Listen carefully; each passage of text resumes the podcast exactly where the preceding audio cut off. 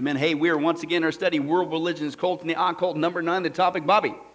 Jehovah's Witnesses, you are on the ball. Now, as you turn there, if you go ahead to those pages there, we are actually, well, we're almost on page three. That's, man, we're cooking now. I tell you what. And uh, as you turn there to that exciting page three, that's right, we've already seen the history. Where in the world this thing come from? Came from a guy named Charles Taze Russell, who got influenced by Seventh day Adventists. That's why we're talking about those guys next, Lord willing. Then it passed on to this guy, Judge Rutherford. Then it went into a group of guys called the Watchtower Society.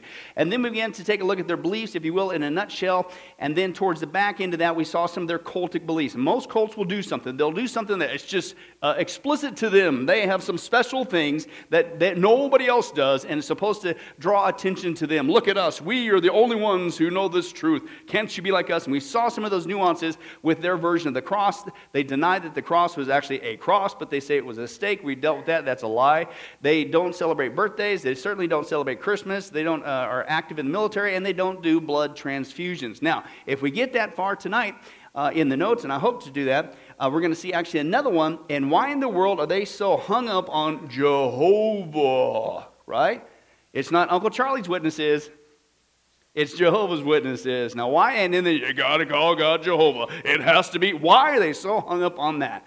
Well, as we're going to see, it's another one of their nuances. It certainly is not biblical based at all. But let's take a look at the top of the page three. We're going to take a look at their prophecy chronology. And again, there's going to be a common theme on here. And the common thing is, boy, do they ever get it wrong. And we're going to see how many times they get it wrong. Okay, because once again, they are guilty of doing something the scripture says you should never do, and it rhymes with date setting. How many guys you got it. It's exciting. Date setting. That's right. And that's what they're guilty of over and over and over again. So let's take a look at that top of that page there. Prophecy chronology. The Watchtower Bible and Tract Society, which is the organization that governs now Jehovah's Witnesses. Again, we saw before it was single entities. Charles Russell, Judge Rutherford, and when they passed away, of course, it switched. And uh, they claim that they are the sole. That's your first blank there. Sole. S O L E, channel of information between God and humanity. So, right there, what does that tell you? This is a cult, right? Does anybody else say that they are the sole, uh, sole uh, source of truth uh, for humanity and they're the only ones that can understand the Bible properly? Does anybody else say that? The Vatican uh, uh, certainly does that. Roman Catholicism and Mormonism, of course, others, but uh, you're dealing with, again, cults, right? Now, number two, they say is they base this claim on a complicated, well, it's complicated. I mean, because if you take this and you add this in math, and if you take the number of fish and you times by this, and then if the humidity happens to be 87%, you times that by the year that you bought your Ford Taurus, 1996. Wait a second, 9 and 6, 9 and 6 is 15. 1 and 5 is 6. You, I, I had three of those cars. That's the number, mark of the beast. It's got to be true because it makes no sense. So what a lot of people do, well, man, that guy must be an expert because he's the only one who can wrap his brain around. No, just because it's complicated doesn't mean uh, it's biblical or true. In fact, oftentimes, God, did you know that God didn't write what he wrote in the scripture uh, complicated on purpose just so we can be confused? No, he wants us to understand his word, just using comp, uh, common sense uh, rules of interpretation. But they base it on a complicated Bible based chronology devised by who? A Seventh day Adventist guy. Again, that's why they're coming next, is where it got influenced from. Uh, N.H. Barbour in 1875, the founder of Jehovah's Witnesses, Mr. Russell there, he obtained many of his ideas from the Adventists and uh, others who speculate about Bible prophecy. Again, there's nothing wrong with Bible prophecy. We should study Bible prophecy. What's sad about this is these guys give Bible prophecy a bad name. One third of the Bible deals directly or indirectly with Bible prophecy. Old Testament, New Testament, first coming, second coming, the millennial kingdom, the eternal state. You've got to understand Bible prophecy if you're going to be a student of God's full counsel of His Word, which we're supposed to be. You have to deal with it. It's sad, though, that people like these uh, will do this and put a sour taste in people's mouths when it comes to Bible prophecy, okay? But that's what they did. Now, in 1884, Russell founded the Watchtower Society, which became the corporation. They used to be International Bible students, but later Jehovah's Witnesses. Number three, the chronology stated that Jesus had invisibly returned to the earth. Whoa, whoa, whoa, whoa, whoa. Is that what the Bible says? When, when Jesus is ascending in Acts chapter 1 there, I believe, and uh, the angel said, and he's going to come back invisible just like you saw him go invisible. No, it didn't say that. He's going to come back in the same way, right? Bible even says it's going to be a global event. All eyes will see him when he comes back at his second coming. Not the rapture, it's two different events. Okay, his second coming. But they said he was invisible. Why would they say invisible? Because you can't catch him on the live, it's invisible. Right? They said he came back invisible 1874 to set up his kingdom. Well, he ain't doing, doesn't seem like he's doing a very good job. Is that our Lord? When he comes back and sets up his kingdom and all the promises, the Davidic promises, the promises to the Jewish people, that he's going to rule and reign in Jerusalem, there's going to be peace for a thousand years on the earth, don't look like me. Right? So that's even wrong too, okay? But that's not our Lord, okay? That's, that's denigrating Christ and what he's doing when he's coming back. Right? 1874 to set up his kingdom, and that in 1914 would be the end of the Gentile times, and Jesus would come to judge the earth and annihilate the wicked. Well, guess what? Nothing happened in 1874. Shocker. Okay, set that date. So they started transferring all the doctrines from 1874 to 1914. Now, wait a second. They got it wrong. So they got it wrong. They said that we're speaking in the name of the Lord. They got it wrong. What should we do? Uh, we're done. Shut you off. Nobody's listening to you. you. No, but they kept on going. It's the same thing going on today, folks. I'm telling you. So they transferred from 1874 to 1914. Now, then they explained that Christ's kingdom had been set up invisibly in 1914 instead, and that, well, wait a second, if his uh, kingdom's here, then what's going on? Well, listen to what they say. Although secular governments were still in place, their rule was no longer valid. Well, so? Like that changes anything or helps anything? What's the benefit of all? It's crazy. All right? And uh, based on the society's writing, Jehovah says, now look forward to the momentous uh, events to 1918. Now here comes round three. Well, guess what? Nothing happened uh, in 1918. Shocker. So, guess what? They just keep moving forward. I'm telling you, folks, this is in high gear today in these last days. And it ain't just Jehovah's Witnesses, it's all kind of people, a lot of YouTube wannabes. Okay? But now they said, no, okay, we got it wrong in 1918. That's three times already you got it wrong. People should have shut them off a long time ago. But no, no, no, it's 1925. Well, guess what? Nothing happened in 1925. Anybody starting to see a pattern here? Like, how many times you got to get burned before you say, you know what, I'm not listening to you anymore? Okay, first of all, you shouldn't set a date, number one. But man, how many times you got to get it wrong? Okay, well, guess what? Nothing happened in 1925. So then that's when they lost three quarters of their members. Now that's when we saw they began to institute this man, you better start knocking on doors, right? And that's how they were able to basically uh, keep themselves going because they were going down the tubes because that 1925 was a big, big, big disappointment. Okay, now Charles Taze Russell, he takes over right? And then this is when they began to develop, as we saw last time, this uh, perversion of Matthew 24, which is a parable, but they call it a prophecy. Then they apply it to themselves. The whole thing's completely out of context. The faithful and wise servant, right? In 1928, now, when they first said the faithful and wise servant, they applied it to themselves, but they applied it to the leaders. Okay? Then we see that later that no, the faithful and wise servant goes to the watchtower uh, society. Okay, they taught that the scripture, that passage was a prophecy, and in 1918 that they had been chosen by Jesus over all he hath. And since they believed that Jesus was ruling the world invisibly, they claimed for themselves a position as God's channel of communication to mankind. So there's no way to check it because Jesus is invisible, which is not scriptural, right? And in this invisible authority that you can't check because nobody can see, they invisibly got the authority for this from Jesus invisibly. Dude, get move on. Are you serious? But again, that's what happens, right? You tell one line, you got to kind of with another line, and then another line, and you just keep going. And, and this is what these guys do. They keep just going on. They won't ever uh, admit it, right? But that's what they did. Now, next one. The society checked its predictions and explained that all the prophecies in Matthew 24 and 25 would take place within a single generation. This is where this began to be popularized. It's still in some prophecy circles today, but it came from Jehovah's Witness false teaching. So the time of the end of the world, they say, Matthew 24 3, could be delayed as long as 30 to 40 years. So in 1929, the societies we saw before, they built that Beth Sarim. Remember that house they built? Because the Old Testament prophets, they're coming back any day. They need a place to live. No, you didn't. Mr. Rutherford needed a palatial mansion to live in San Diego, is what happened, okay? But that was the excuse. They're coming back. So we got to spend all this millions of dollars to build this place. Yeah, and, and he got to keep it warm. Remember that? Uh, and it was to house the resurrected prophets who were expected to arrive any time. And the new definition of generation promised uh, momentous events during the 1940s. So you do the math, and they said, well, here's this generation thing. You're looking at somewhere about 30, 40 years. It's got to be. So that's what happened. They started focusing on the next day, 1945. Well, guess what happened?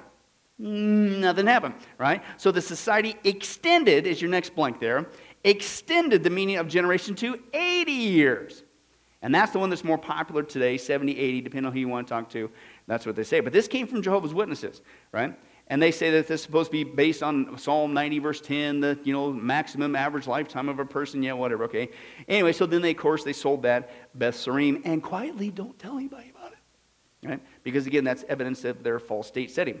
Now, although 1914, if you do the math with their second new definition of what a generation is supposed to be, uh, it, uh, 1914 plus 1980, that gives you 1994. But man, that's just too long to set a date. apparently. So in 1966, they decided, okay, here it comes, 1975. Well, first of all, it doesn't even follow the math of your supposed generation date, but again, it's just itching to set one, apparently. And they said, that's the next one. You got 1975. And then they said, well, it's because we calculated it and it marks the end of a 6,000 years since creation of Adam and Eve. So remember, we went in that before. They had their calculations, and here's the exact creation date. And for some reason, they have in their mind that it's only 6,000 years could pass, and then you come to the millennial kingdom, which is a thousand years, right? But somehow they had it all figured out, and it's going to happen in 1975. Well, guess what happened? Nothing happened, okay? And they hinted very strongly, and, and uh, it was a big date, 1975. Well, nothing happened, 75. So it lost again another massive amount, just like the 1925 debacle. They lost another massive amount of people. So guess what they did? Better hit the streets, man right? And it's the same thing that goes on today. Every time these people, they set these false dates, there gets a big crowd, right? First of all, it's a bad witness because now people get turned off about prophecy. The lost look at these people and they say, well, you guys are a bunch of goobers. You don't even know what you're talking about. Why should I listen to you about the cross of Christ, which is more important? Hello, okay? Uh, but then again, so you have a lot of people that get disgruntled and they turn away. So guess what they do? They come up with some new formula, some new technique. Oh, no, I, I made a little small miscalculation. Now, here's really what's going on. They'll extend the date, and guess what? People come swelling up again. So before you start laughing again at Jehovah's Witnesses, with all due respect, folks, the same thing's going on today. Don't fall for it. Okay? But anyway, so it goes on to say they calculated, and uh, listen to what they did. They actually, if you remember that, we dealt with this a little bit previously, they actually blamed it on the people right? They said it, they explained that the time between Adam and Eve's uh, creation was not known. Excuse me, you put out all those publications we saw before. You did know, right? And they said the 1970 date was only speculative. Okay, is your next blank there? That's a lie. You told people, uh uh-uh, uh this is it. They got all geared up, they sold their house, whatever. But of course, when nothing happened, oh, oh it wasn't us, it was you guys jumped to a misconclusion. But again, they lost a lot of people, so guess what? Start hitting the streets. We've got to drum up some more people. So in 1980, the society suggested that the witnesses uh, and the publishing staff had been overly enthusiastic about the possibility. You didn't say possibility, right? Of 1975. And uh, this failed to lure back thousands who had left, but again, regular door to door restored the rapid growth that they've enjoyed uh, ever since the 1975 debacle. Next page. Now, when the year 1994 arrived, well, why would they do that? Well, what's 1914? Their initial date, actually, second date of supposedly Jesus' invisible reign, right? And now they've got their second definition, not first one, second definition of what makes for a generation 80. That's where you get 1984. So you put all that together, guess what happened? Shocker. So even that fell through.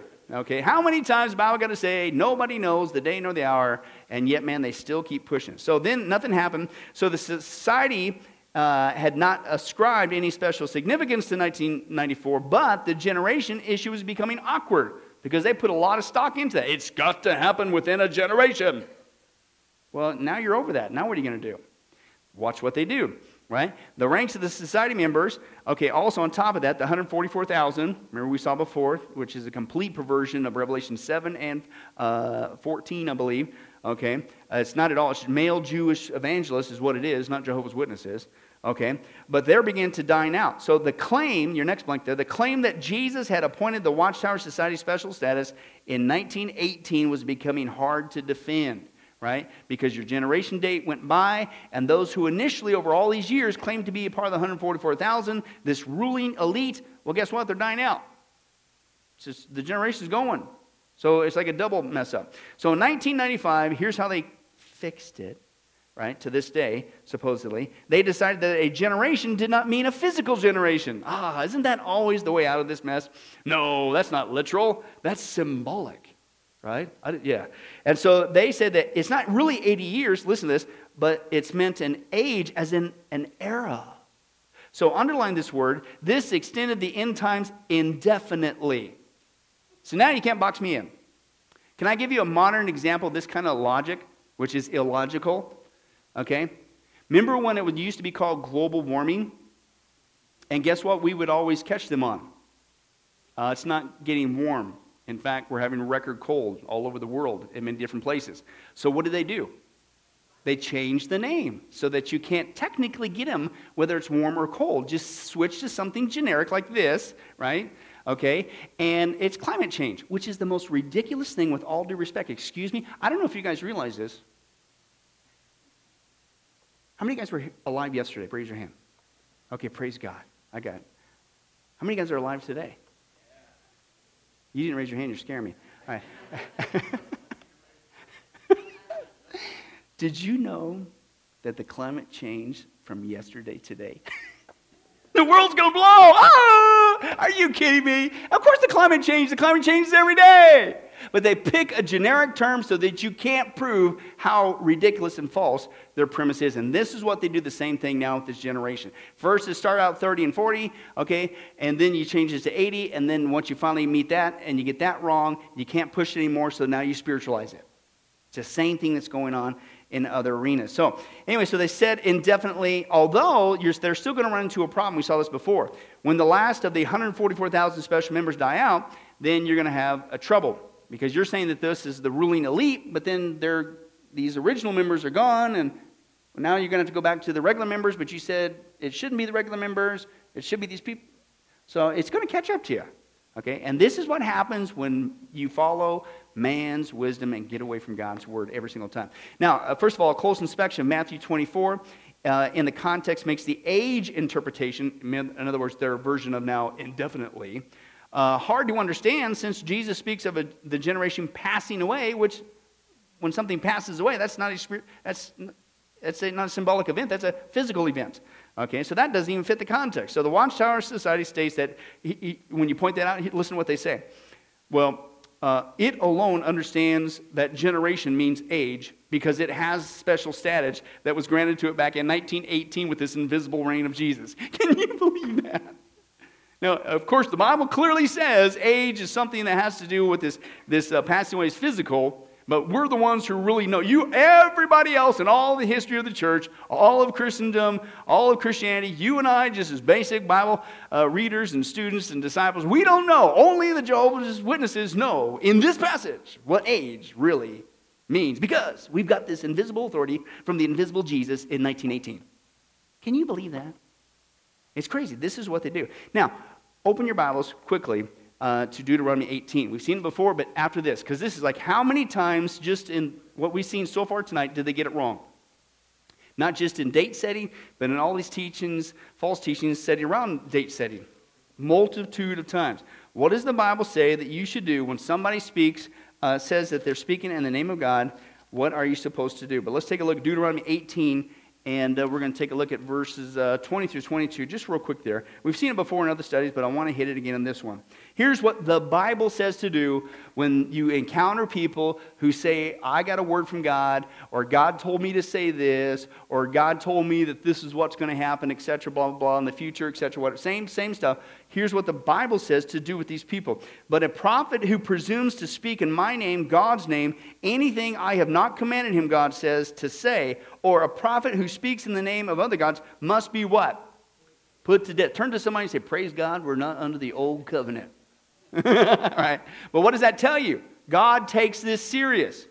How dare you, God who is holy, who is holy, who is holy, therefore he does not sin, which is he does not lie. He is the truth, the way, the truth, the life. Jesus, he cannot lie. He is the truth. He can only tell the truth. Okay, a lie is a sin. God cannot sin. How dare you sit there and say, I told you to say that and it didn't come to pass? You're a liar. You're making God out to be a. And he takes it serious. Right? So, although we don't do the death penalty, he says, do this though, uh, if you keep reading. He says, you, well, you may say to yourself, well, how do, how do we know? How do we know when a message has not been spoken to the Lord? Well, if what a prophet claims in the name of the Lord does not take place or come true, that is a message the Lord has not spoken. Why? Because God doesn't lie. That prophet has spoken presumptuously. Do not be afraid of him. Right? And that's typically the second thing that these people do. Oh, how dare you question us? We have the authority. You're doomed to hell. How dare you? God will strike you down. How dare you speak against God's anointed? Blah, blah, blah. Just walk away. Walk away and don't look back with those kind of folks. Okay, but that's what these guys do. Remember, they got them locked into this fear factor, right? You can't disagree with anything right? Even when you catch us with wrong. Now, why? Because let's take a look at their source of authority, right? The source of authority. This is why they get all this wrong, because they're not following the Bible. As we're going to see here in just a second, their version of the Bible is a hack job. It's not a translation, it's a perversion of the Bible. Okay, let's take a look at that. Jehovah's Witnesses view the Bible as divinely inspired and the infallible Word of God. Well, that's not bad.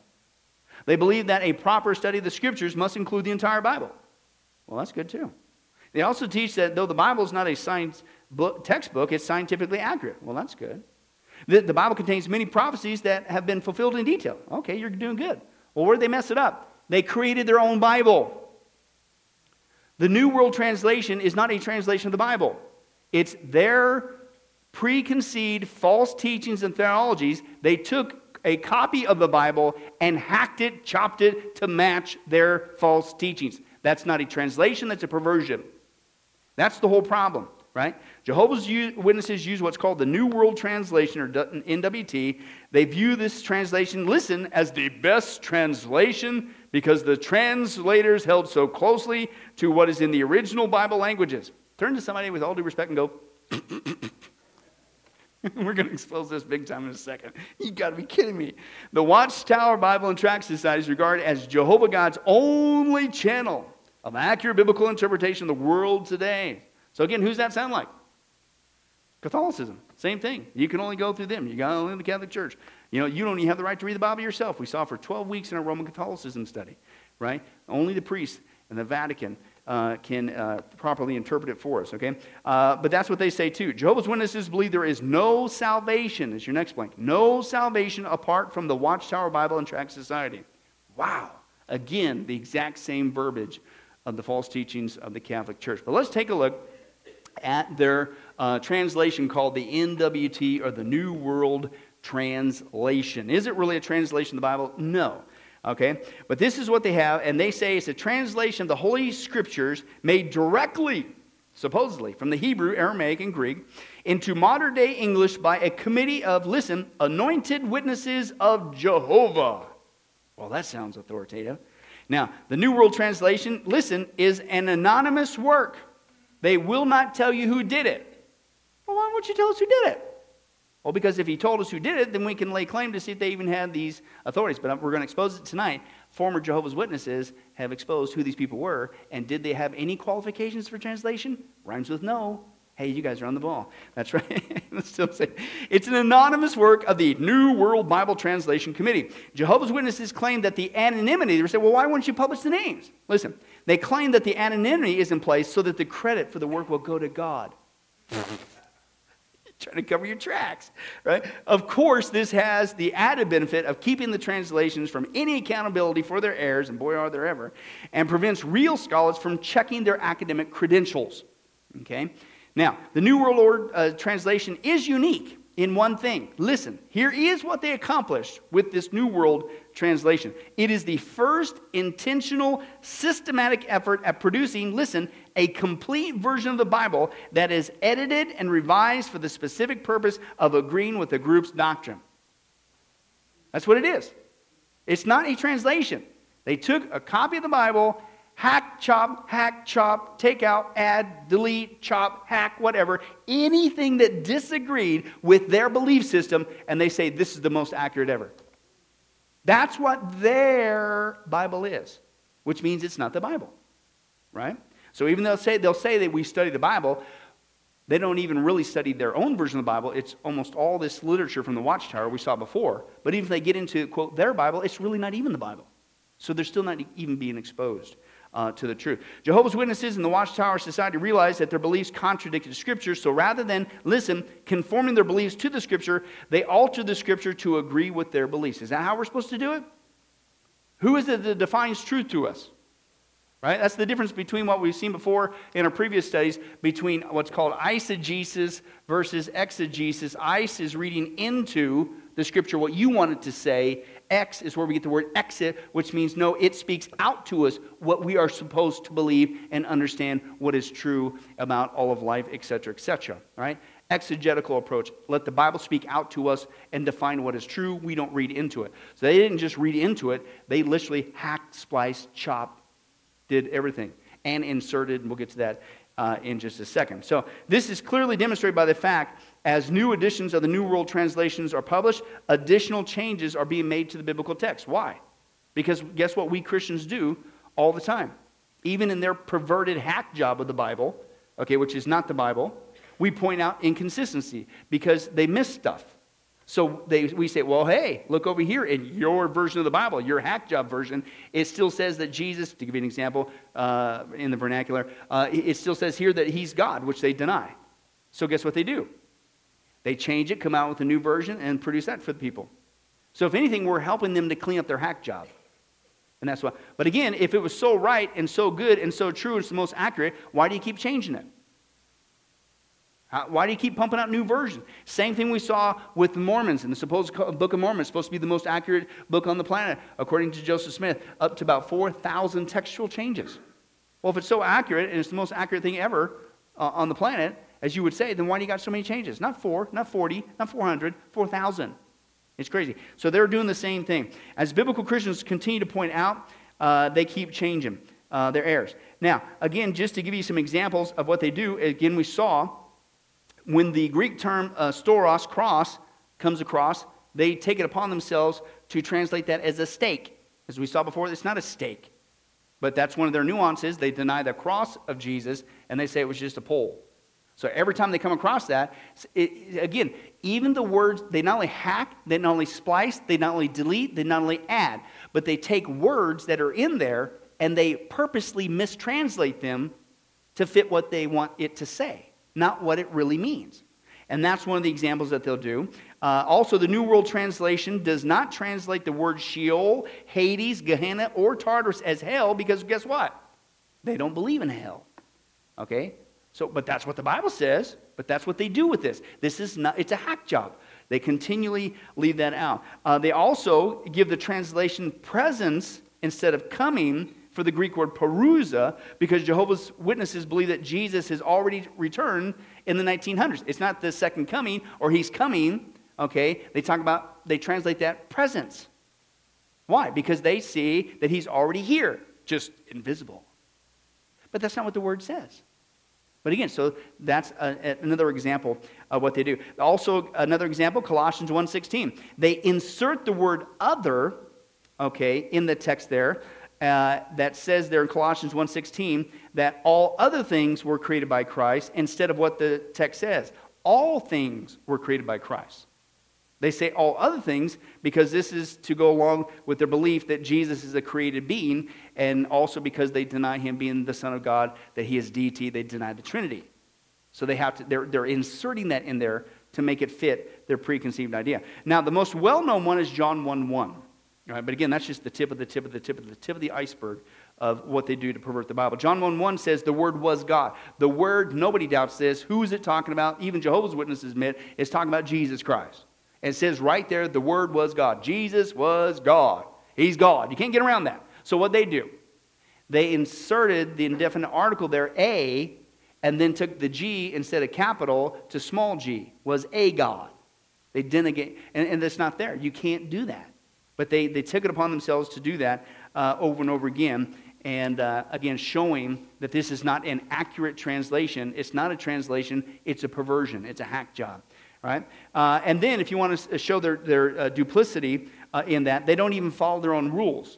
Right? John 1 1, they go out there and they supplant, or they put in A before God and then change it from capital to small letter, A God, right? But then in John 1.18, that was John 1.1, John 1.18, uh, they come across the same phrase and they translate uh, one as God, period, with the capital, and then another one, small God, with G, but there's no A. But it's the exact same phrase. So if you're going to be, if you're going to change up here, you got to at least change it here. But, eh, but this is how bad of a job this is. They're not even consistent with that. Okay? It's only the preconceived heretical rejection of the deity of Jesus Christ that forces them to do these things. The New World Translation is not a valid version of God's Word, it's a perversion, not a version of the Bible, as these guys share. Let's take a look at this. David Riccoboni remembers his long-time service at the Society's headquarters printing the Watchtower magazine. He is seen in the 1953 film The New World Society in Action. One, one thing that impressed me as a Jehovah's Witness was our willingness to admit our mistakes. I thought that was great at the time. I knew the society had been wrong in the past, when they set dates for the end of the world. And some, I, I saw some of the major changes in their doctrine. And I felt, you know, sometimes I felt upset. But I was taught from the time I was a little child that this is the way Jehovah revealed new light through the organization. I was surprised to find out many strange things about Pastor Russell when I did independent research on him. Here, in the finished mystery book, he taught that the churches of Christendom were started by bald headed men with smoke on their brains.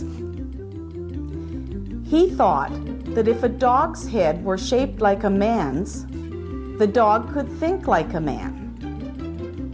He gave health advice that was pure quackery.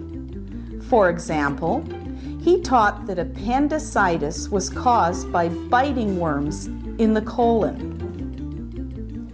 He sold so called miracle wheat at greatly inflated prices to his gullible followers. The Bible, produced by the Jehovah's Witnesses, called the New World Translation, has caused quite a stir. Their Proclaimer's book claims that it is a literal translation that faithfully presents what is in the original writings, and that the entire translation committee were spirit anointed Christians. They won't reveal their names. My late husband, Bill Cetnar, was at the Watchtower headquarters during the work on the New World Translation. Former President Fred Franz was mainly responsible for the translation work. He was neither a Hebrew nor a Greek scholar and only had two years of college. There were no scholars. I know because I knew them all personally. The so called translation was written to reflect their own peculiar doctrines. And the Proclaimer's book is not telling the truth when it says that this is a fresh translation from the original Greek. The only original Greek I knew was George Gangas of the Secretive Translation Committee, and he was no scholar, that's for sure, because he himself told me that before he came to Bethel, he was a short order cook in Columbus, Ohio.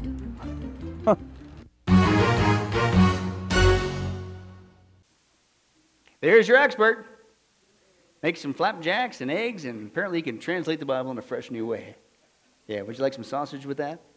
Yeah, you got to be kidding me. But, folks, that's just the tip of the iceberg. Now, it gets even worse because they have actually a spiritual element. They have a, a guy named Johann Greber. Uh, he did a translation of the Bible, which the Jehovah's Witnesses uh, relied upon for their perverted hack job. Okay, now, if you take a look at this Johann Greber, it's kind of a, why would you use anything from this guy? Listen to this. He was a former Roman Catholic priest, and after he got married to a woman, uh, she was a medium. Remember the channeling with New Age? Had the demons speak to her? That's who he married. And he got the idea that he could translate the New Testament in a more accurate way if he had help from the spirit world. Now, this is the guy that they, the Jehovah's Witnesses, use for the basis of, of their hack job. He was born in Germany, again, uh, ordained as a Catholic priest. Later, he himself uh, also became a medium involved in spiritual activities, demonic activities. He said in 1923 he attended a seance and his life was changed. Yeah, you bet it was changed. Uh, he immigrated to the U.S. in 1929. He began prayer and healing sessions in New York. Uh, later, worked on his version of the New Testament. And he claims supernatural guidance as he translated with his wife acting as the medium, so the demons are speaking through her. And to the point that the text he translated, quote, in, he says, in the instances in which the text pronounced by these demons come out of his wife's mouth, right, by the divine spirits can be found in none of the manuscripts available today. I have the text as given by the spirits. So basically, supposedly, these spirits, demons, were speaking through his wife to give a more accurate translation. There were many times, there were times when uh, they were saying stuff that wasn't even close to even the text. He went with that.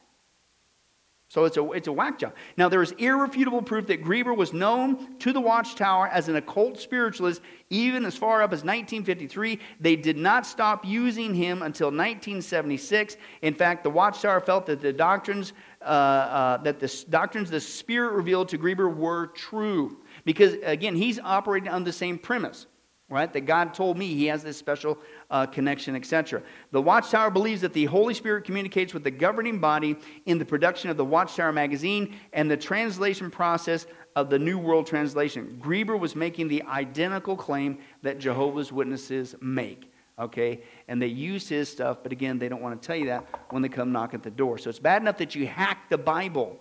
Okay, it's not a translation, it's a perversion. But you relied upon also this guy whose wife and himself were involved in demonic channeling in their translation that you were using as a. It's crazy, folks. But let's take a look at one more video exposing even that. Dr. Bruce Metzger is recognized as one of the world's leading Bible translators. Dr. Metzger, is the New World Translation reliable for Bible study? The ordinary reader is totally misled by the show of supposed scholarship uh, that these people introduce into their translation. It's a sham kind of scholarship. This could be called not a separate version of the Bible. In this respect, it's a perversion of the Bible. They introduce the word Jehovah 237 times into the text of the New Testament, and it does not occur once in any known Greek manuscript. That I don't think is responsible scholarship. Still more key, having to do with the person of our Savior Jesus Christ.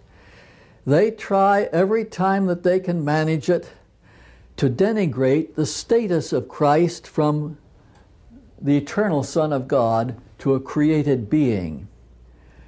They even distort the first verse of the Gospel of John. In the beginning was the Word, the Word was with God, the Word was a God. With a, and the spell there, word God there, the little g. That's terrible. Dr. Metzger, what do you think about the Watchtower Society's former claim that Johannes Greber's Bible was a translation? Yes, his translation, I years ago got a copy of this because I was interested in his translation from the standpoint of which Greek manuscripts he made use of. Uh, Johannes Graeber, or Grueber, was a former Roman Catholic priest. And uh, after getting married to a woman who was him, herself a medium, he got the idea that he could translate the New Testament in a more accurate way if he would have some help from a spirit medium. When the occult background of Grueber was exposed by those outside the society, they stopped referring to him as a scholar. Interestingly, the evidence is that they had known about his occult involvement for nearly 30 years. This kind of deliberate cover-up is found throughout their history, yet it is never referred to in their Proclaimer's book. Gee, I wonder why. Excuse me. And this is why, folks, nothing they teach will hold up under scrutiny, certainly not even under a court of law. And I want to give you an example of that. When they're pressed for it in a legal uh, courtroom, uh, they admit that what they're teaching is a lie, and yet they, it, they admit that they have to have all their believers uh, not even question anything, and even if it's a lie. All right? I'm going to share with you, uh, real quickly, just to give you an example of how when push comes to shove, when they're forced to admit the truth of just how much of a sham this is, their whole belief system, okay, they, ha- they will admit it. Now, this is from 1954. This is a transcript, the actual transcript. I can't read the whole thing. The transcript from the Scottish Court of Sessions, which is Scotland's Supreme Court. Okay? And this is a trial with, of Jehovah's Witnesses because they were making a claim that some of their members were ordained ministers, etc. So they went to court over this issue. So this is some of the transcript, and this is the Jehovah's Witnesses, the leadership. One was Fred Franz, one of the guys working on the translation. This is, he was at this trial. So they asked him, they said, Is it not vital to speak the truth on religious matters? The response, it certainly is. You have propagated false prophecy. Quote, we have. So they admitted it. And that, uh, that had to be believed by the whole of Jehovah's Witnesses? Answer, yes. Because you must understand, we must have unity. We cannot have disunity with a lot of people going every way. An army is supposed to march in step. It had to be accepted by Jehovah's Witnesses? That is correct. Well, if a member of the Jehovah's Witnesses uh, took the view himself that the prophecy was wrong and said so, would he be disfellowship? Yes. Our purpose is to have uh, unity. Unity at all costs? Yes, unity at all costs. Because we are sure that Jehovah God is using us and directing us, even though mistakes are made from time to time. Now, that's an oxymoron right there. You're supposed to be being led by God, but you admit you make mistakes. God doesn't make a mistake. So you're not being led by God. So they say, quote, a unity based on enforced acceptance of a false prophecy that is conceded to be true, the response. And the person who expresses his view, as you say, that it was wrong, is disfellowship and breach of the covenant. That is correct. And as you said yesterday expressly, would be worthy of death, I think. And he stops and, no, would you say yes or no? I will answer yes unhesitantly. Do you call that religion? It certainly is. Do you call that Christianity? I certainly do. Can you tell me this? Are there theological publications and uh, semi monthly periodicals used for discussion or statements of doctrine? Yes. And are these statements held to be authoritative? Yes. Is their acceptance a matter of choice or obligatory? They're obligatory. So basically, whatever they publish, people have to accept them as true. Then they question them Am I right that you uh, put what is described at the end of the Gentiles was 1914? Yes. And was that a fact that was to be accepted by all who were Jehovah's Witnesses? Yes but it was a calculation that's no longer accepted by the board of directors. That is correct. So, if I'm correct, it became the bound duty of witnesses to accept this miscalculation. Yes. Then he goes on and says, So Rutherford preached in error. Quote, he was in error. How was that error corrected? Answer, we have had no book giving out dealing with that particular phase of the subject. Right? But you haven't stopped publishing the book with that. The book still circulates. So, how does one joining Jehovah's Witnesses uh, and reading this erroneous view of Judge Rutherford know that it's erroneous because he keeps up with the latest expositions and publications from the Watchtower. Uh, so, yesterday's errors cease to be published, do they? Yes, we correct ourselves. So, that what is published as truth today by the society may have to be admitted wrong in a few years. Quote, we have to wait and see. And in the meantime, the body of Jehovah's Witnesses have been following error quote, they have been following a misconstruction of the, the scriptures. So he presses him on it. He says, error? He says, well, error. And it closes this. So even though the society states that it's fallible, they admit in the court of law when they're pressed for it, otherwise you're going to jail, right? They admit that they are fallible, they make mistakes. No member is allowed to act on this without serious consequences, including being disfellowship. The society wants every member to believe that any member who acts on the fact that the Watchtower Society leaders are not infallible, that they don't make mistakes, they are worthy of death. Now that's a cult, right? You can't even think for yourself. But that's really what's going on, right? And this is why you get so many contradictions, right? As we saw before, uh, even when it comes to that faithful and discreet slave, they say it's the Watchtower organization. But then Rutherford said, no, that was him.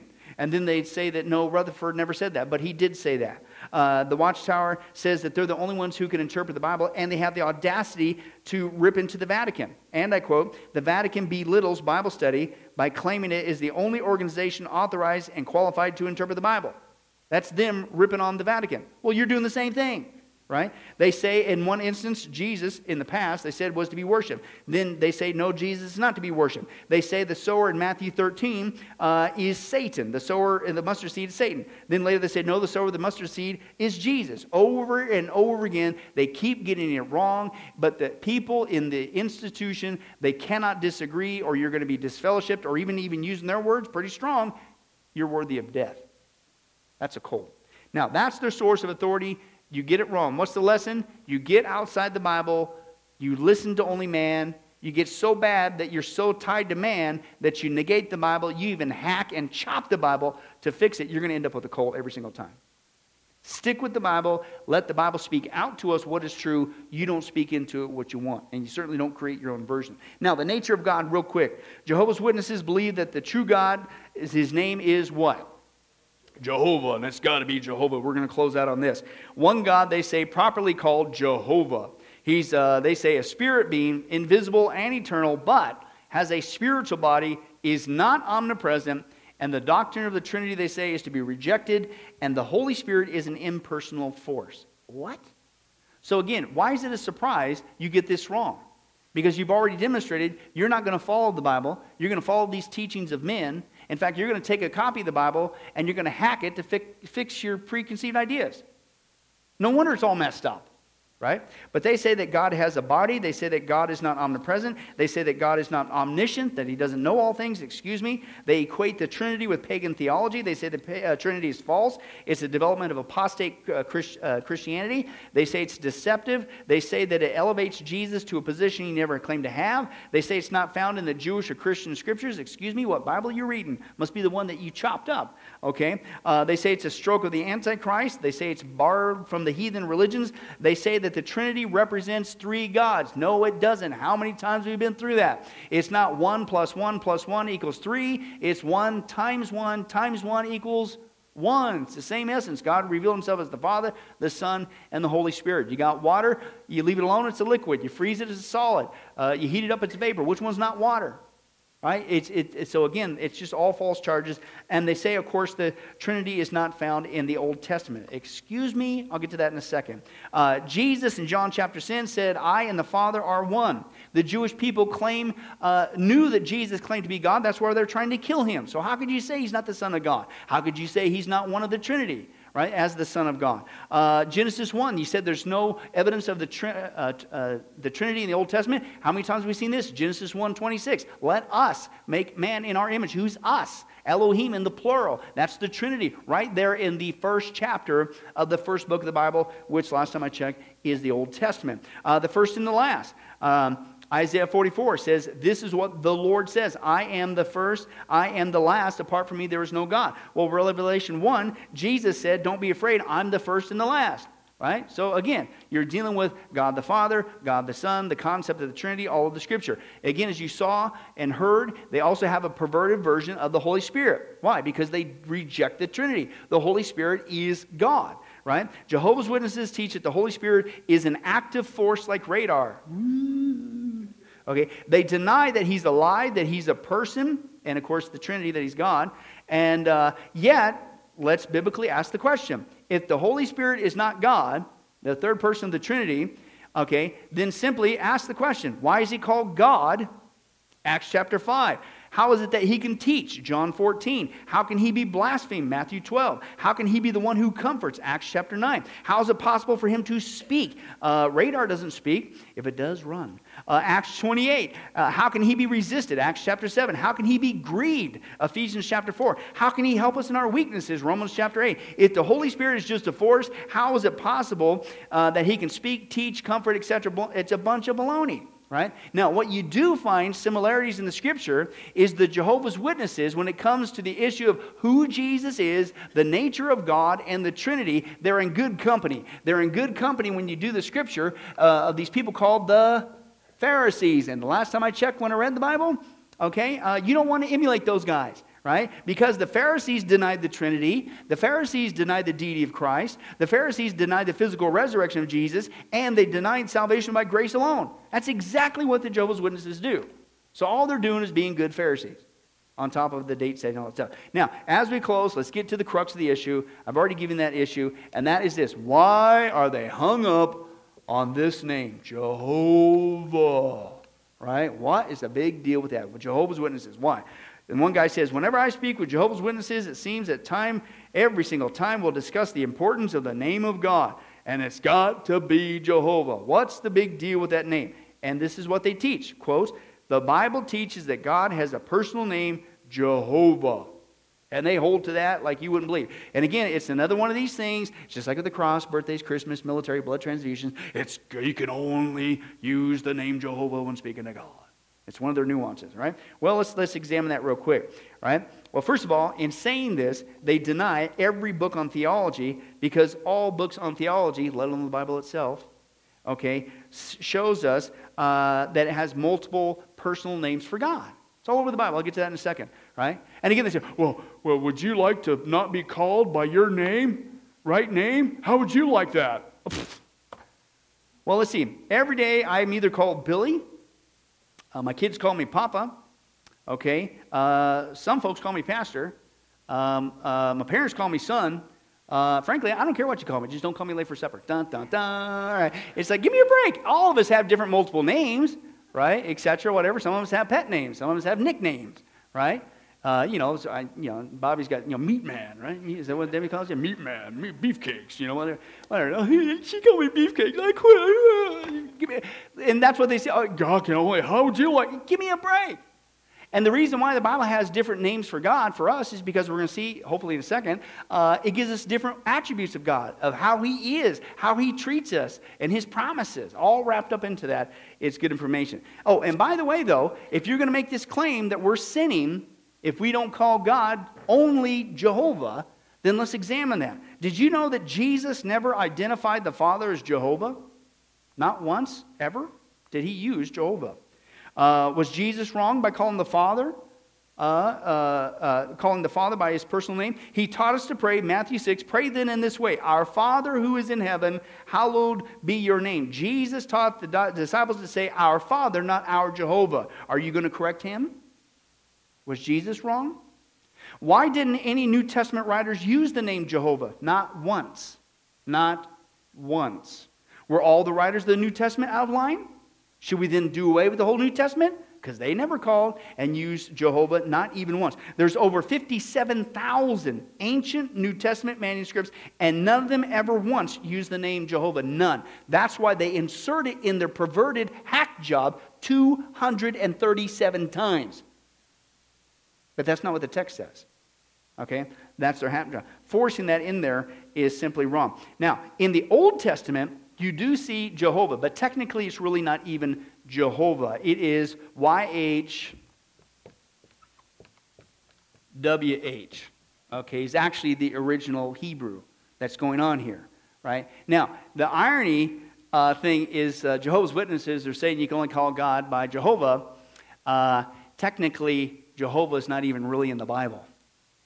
That's not even really what the Bible says. So they're not even being biblical with their mandate, right? This phrase here, okay, uh, appears almost 7,000 times in the Old Testament, okay? And this is where the Jehovah's Witnesses go, uh, with all due respect, nuts. They say there's a conspiracy. And that's why we had to insert it into the New Testament 237 times. Because there was conspiracy uh, that the people had supplanted Jehovah with the word Lord, with kurios uh, or uh, theos, a God. And it's a conspiracy that they, they did that. So it's our job because remember, we got this invisible authority from Jesus invisibly that nobody could check on. Okay. And uh, we're the only ones who know that there was a conspiracy. Give me a break, okay? There's no proof of this at all. Not one single document has ever been found in the New Testament with the YHWH okay, included. Okay, and it doesn't appear there because it went out of use. Let me, there's no conspiracy, right, at all. Let me explain that. Okay, uh, YHWH does not appear in the New Testament. It was not actively used in the first century out of respect and fear of taking the name of God in vain. Exodus 20, do not use the Lord's name in vain, right? Uh, uh, Leviticus repeats that, I believe, also. Uh, vain does not mean just as a cuss word, that's blasphemy, okay, God's name, but it literally means in a common way, right? You say, oh my, don't even do that. That's what it, what it means, really. And so, out of fear of that, they, they didn't want to speak it, right? Uh, with that. So that's when they began to, as early as 250 BC, the Septuagint, which is the Greek translation of the Old Testament, they began to replace in the Old Testament, okay, uh, YHWH with kurios or Lord, with the word Lord. There's no conspiracy at all. The Jewish people, first of all, out of respect, didn't even want to say it. But the term began to be replaced before the New Testament was long ever written even the Old Testament, with the Lord. Okay, so there's no conspiracy. Lord simply Kyrios means Lord, sovereign, master, owner, which is the same thing. It's just a different word that's used. Jesus also, listen, quoted from the Old Testament. And oftentimes, guess which version of the Old Testament he was quoting from? The Greek Septuagint, which had already begun to replace YHWH for Kyrios for Lord. So if Jesus quoted from that version that we have recorded for us, then how could you say that was wrong?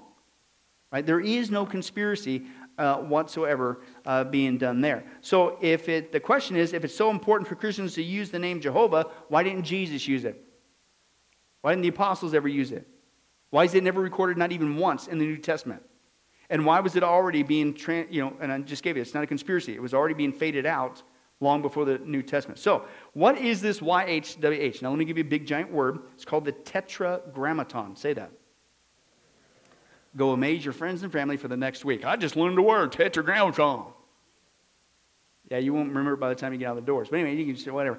Uh, tetragrammaton is the fancy word for uh, saying, meaning four letters. So when you hear the word tetragrammaton, okay, gramma, tetra, four, it's just speaking of this. Because this is what, how it appears, God's name, one of God's names, okay, YHWH, four letters, tetragrammaton, okay? Now, uh, here's where it gets very interesting. Jehovah's Witnesses, it's got to be Jehovah. Well, that's not how it's written. It's not even how it's pronounced. In fact, if you want to be accurate, they need to pronounce this. Bob, would you like to pronounce that for us, please?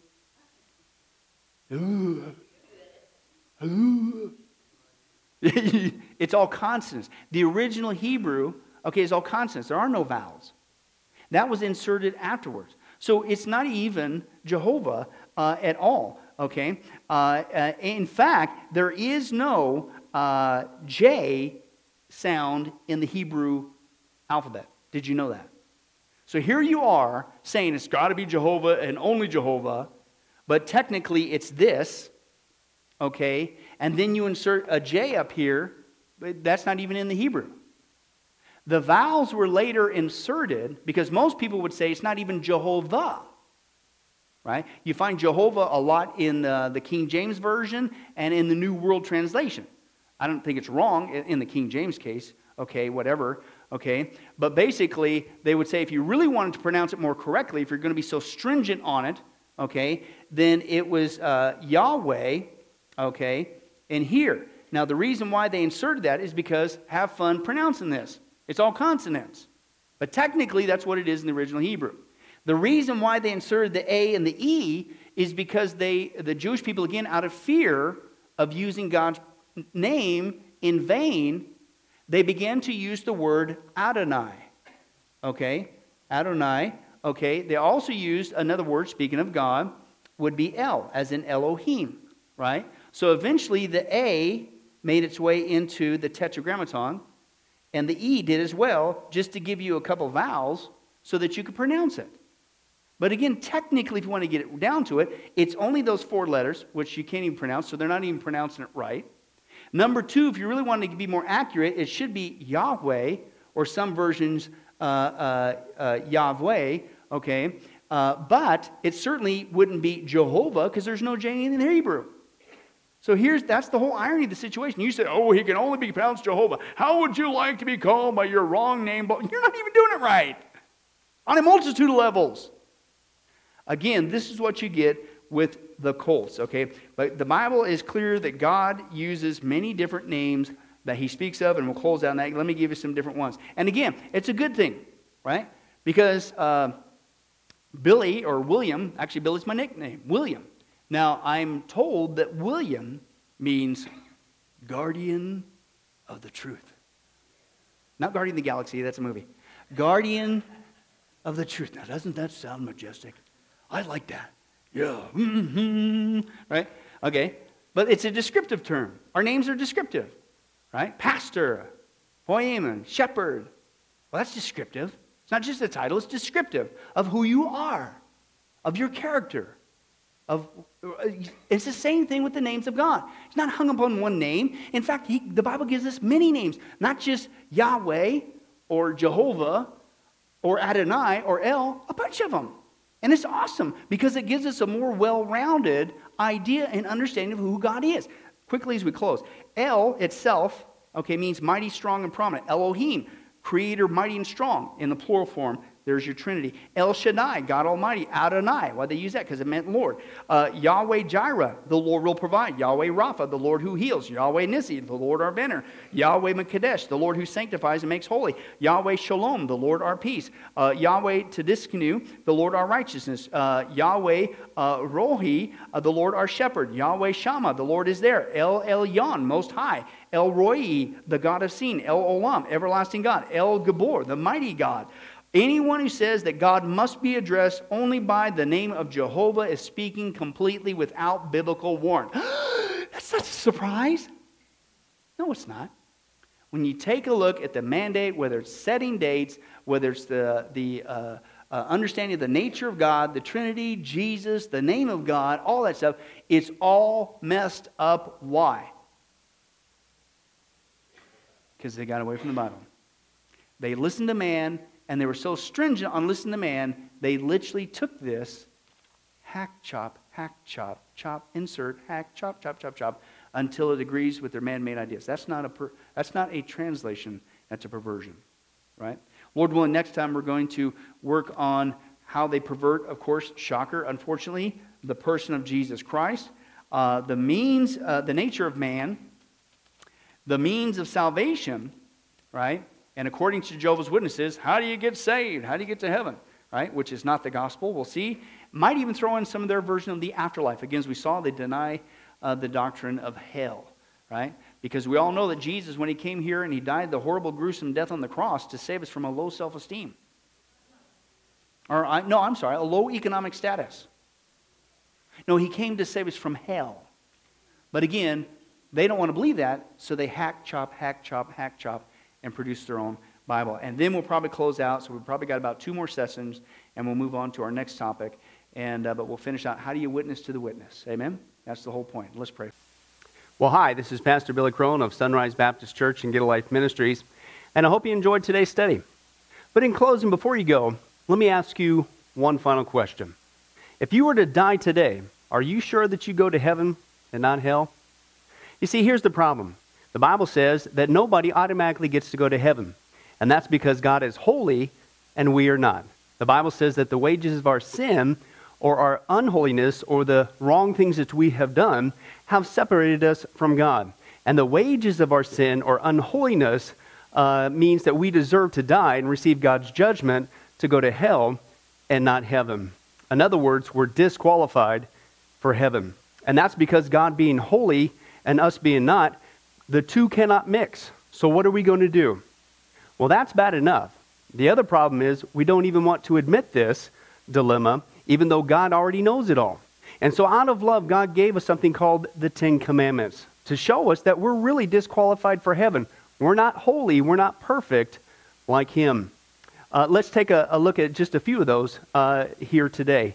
Uh, the Bible says, the Ten Commandments says, You shall not bear false witness. That means lying. How many of you ever told a lie before? Well, those of you who didn't raise your hand, you just did. Okay, let's be honest, folks. Let's not tell another lie. We've all lied. Well, believe it or not, that disqualifies you for heaven. That's how holy God is. He is the truth, He does not lie. And so that makes us a liar. Another of the Ten Commandments says, You shall not steal. Okay? How many have ever taken anything without permission? Well, all of our hands should have went up at that one. Uh, we've already said we're a bunch of liars. Okay, well, we've all done that. And it doesn't have to be a bank, uh, it could be a pencil in the third grade. Uh, that means that we're a thief. Okay? The Bible says that God is so holy, even his name is holy, and that's why one of the Ten Commandments says, You shall not use the Lord's name in vain. Hey, folks, isn't it ironic how uh, now the blessed name of Jesus Christ, the Bible says there's no other name under heaven by which men might be saved, Jesus Christ has now become a cuss word? Folks, the Bible says that's the sin of blasphemy. Okay? And folks, let's be honest. We've used God's name in vain uh, before. The Bible also says in the Ten Commandments, you shall not commit adultery. And Jesus takes the standard even higher. He says, listen, it's not just physical adultery. He says, surely I tell you that if you look at another person with lust in your eye, you've committed adultery in your heart. God looks at the heart. One more out of the Ten Commandments says, You shall not murder. And you might say, Well, hey, I haven't done that one. Really? The Bible says that the sin of hatred is akin to the sin of murder. You, in other words, in your heart, wish they were dead. You pulled the trigger, if you will, in your own heart. And the Bible says God sees that, and it's just as bad. He knows the mind, He knows the hearts, the thoughts, and the intents that we have. Folks, that's just five out of the Ten Commandments. How you doing? Not very well. None of us can keep them. They're God's x-ray to show us that we're disqualified. And so when, not if, your time comes, because we're all marching towards the grave at different speeds, you're going to have to stand before God. And you're going to have to uh, say who you really are. He already knows. Hey, God, let me into heaven. Uh, I'm, I'm a liar. I'm a thief. I'm a blasphemer, adulterer, and a murderer. Folks, the Bible is clear. Such people as these will not inherit the kingdom of heaven.